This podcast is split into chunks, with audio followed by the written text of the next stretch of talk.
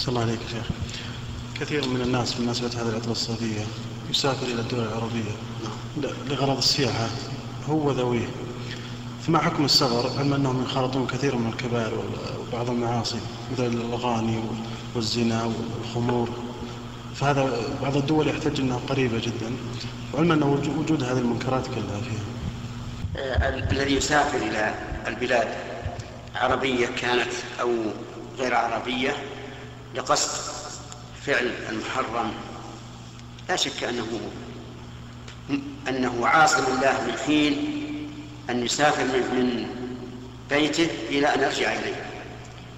وقد قال أكثر أهل العلم إنه في هذه الحال إذا سافر لأجل هذا الغرض فإنه لا يترخص برخص السفر فلا يقصر ولا يجمع ولا يمسح على جواربه ثلاثة أيام. لأنه عاص بسفره والعصيان منافي للرخصة.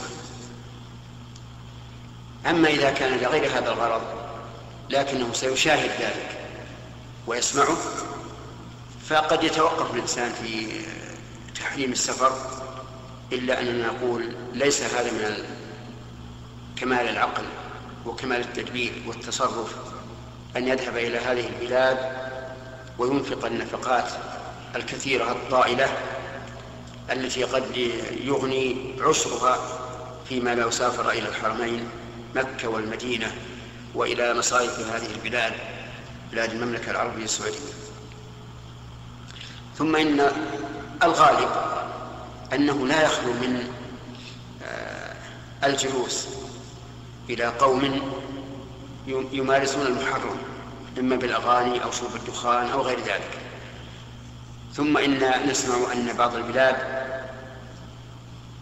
فيها شبه عري بالنسبة للباس النساء وهذا يؤثر على طبيعة النساء التي يشاهدن هذا فنصيحتي لكل مؤمن بالله واليوم الآخر أن لا يسافر إلى مثل هذه البلاد التي لا لا يزداد بها إيمانا ولا تقى وينفق فيها النفقات الكثيرة الطائلة